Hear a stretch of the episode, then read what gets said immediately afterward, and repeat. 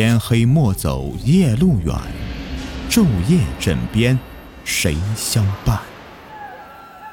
欢迎收听民间鬼故事。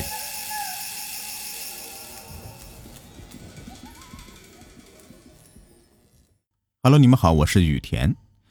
呃，今天呢来讲一个关于中邪的故事啊。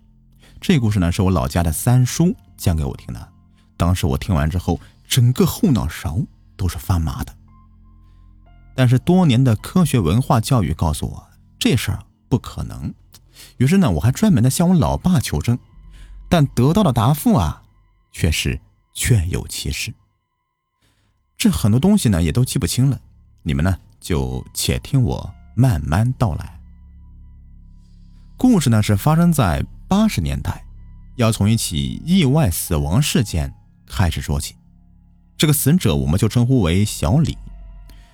据小李的家属所说啊。就说事发当天是小李的一个朋友来找他，说乡里面新开了一个澡堂子，这几天呢正在试水。虽然是尚未开张，但并不对外开放。由于呢这个朋友啊是和澡堂的管理员是挺熟的，这两天呢也可以过去，正好趁着没有什么人，好好放松一下。于是呢特来邀请小李一起去澡堂洗澡。小李欣然同意了，前往洗澡。但是这一去，就再也没有回来。两人呢，双双在澡堂里被电死了。这发生了这样的意外事故，可能放在现在，大家第一反应是报警。但是放在八十年代的农村呢，人死了也就死了，收拾收拾啊，可能就给下葬了。因此，并没有人探究这两人在澡堂里面遇到什么事情了，为什么会被触电身亡呢？事后啊。澡堂经过一段时间的整改，还是正常开张的。这一切似乎是没有什么异样，只是小李家失去了一个正当年的劳动力，小李的媳妇也成了寡妇。就在这事儿啊过去了几个月之后，这灵异事件就来了。三叔呢，也是故事里的一部分。那是个夏天的夜晚，很热。许多人家呢都在自家屋外的街道边上铺上凉席睡觉，三叔也不例外。凌晨时分，三婶在睡梦中听到街道上面有男人的哭声。三婶知道三叔啊在街道上面睡觉呢，还很奇怪呢，这三叔怎么一个人在外面哭起来了呢？所以啊起来查看，但是看到三叔睡得很安稳，并没有什么异样，于是啊回屋继续睡去了。但是过了不久啊，又传来了哭声。这一次，三婶再次的出来查看，结果依然是没有什么异样。但这一次，三婶摇醒了三叔，就询问了，说有没有听到什么哭声。三叔就觉得很奇怪，怎么会有哭声呢？自己睡得一直很沉呢，不知道发生什么事情了。就在三叔啊犯嘀咕，这个三叔闹迷糊的时候。一家街坊里面就炸锅了，没错，正是小李的家里。因为动静太大了，所以啊，街坊四邻呢都被吵醒了，到小李家查看呐，出什么事了？他一去才知道是小李的妹妹中了邪，满嘴说胡话。小李的妹妹原本是身子比较弱的，但是此时啊，却在院子里来回疾走。同时哭哭啼啼的，嘴里面不知道在说些什么，但是语气语调啊，像极了男人。小李家里的老人呢，还有小李留下的寡妇，都慌得不知所措。街坊邻居呢，也都在围观，不知道是发生什么事情了。过了一会儿，小李的妹妹啊，就稳定下来了，开始清晰的讲话，而且讲的话呀。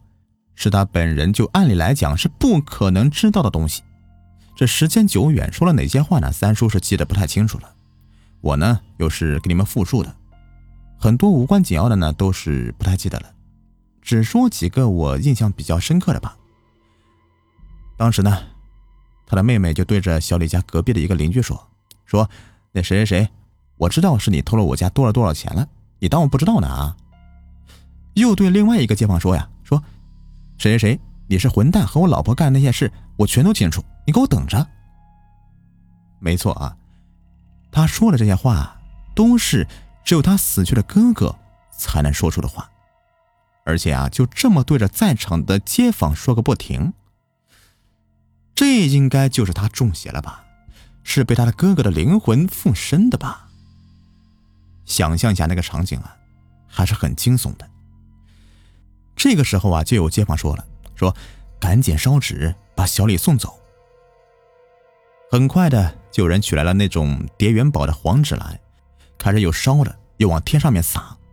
小李的妹妹呢，看到这个情况，就要过来阻止他们烧纸，嘴里面还大叫着：“不要烧，不要烧，我还有话没有说完呢。”赶紧的，都捡回去给灭了。之后啊，就顺着这个靠墙的梯子飞奔上屋顶。没错，是飞奔。三叔原话应该是连手都没有扶梯子。直接的就顺着就上去了，然后啊，他站在屋顶，就指着下边院子里散落各处的黄纸，要人给捡起来。有些黄纸呢落到了犄角旮旯，他都看得很清楚。这把纸收回来之后啊，听他继续说，他下面说的特别关键。他说道：“你们知道吗？我当时根本就没有死啊，有人要害我呀！你们知道吗？我根本就没有死啊！”是你们害了我，不信你们去把我的坟挖开，我在里面趴着呢。众人呢听了这个话，按照我老家那边的风俗啊，死人下葬在棺材里面的尸体啊是躺着的，也就是面部朝天。听他这么一说，在场的人呢都惊呆了。也就是说，他下葬的时候很可能是活着的，在棺材里面醒了之后挣扎很久。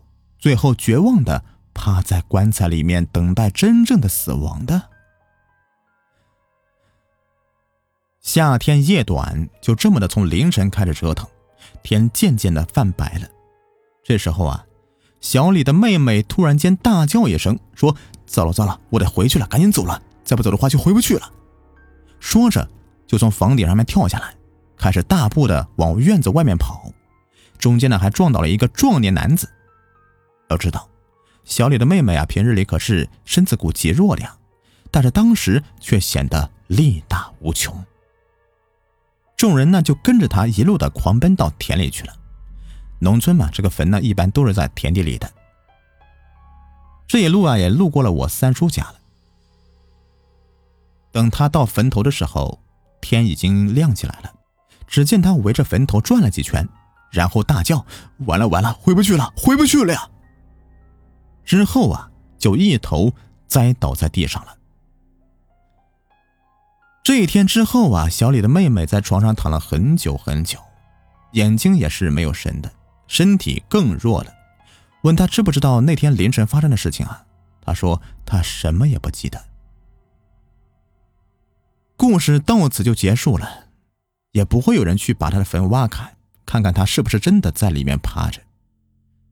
而让我头皮发麻的地方就在于，如果他真的在棺材里面趴着呢？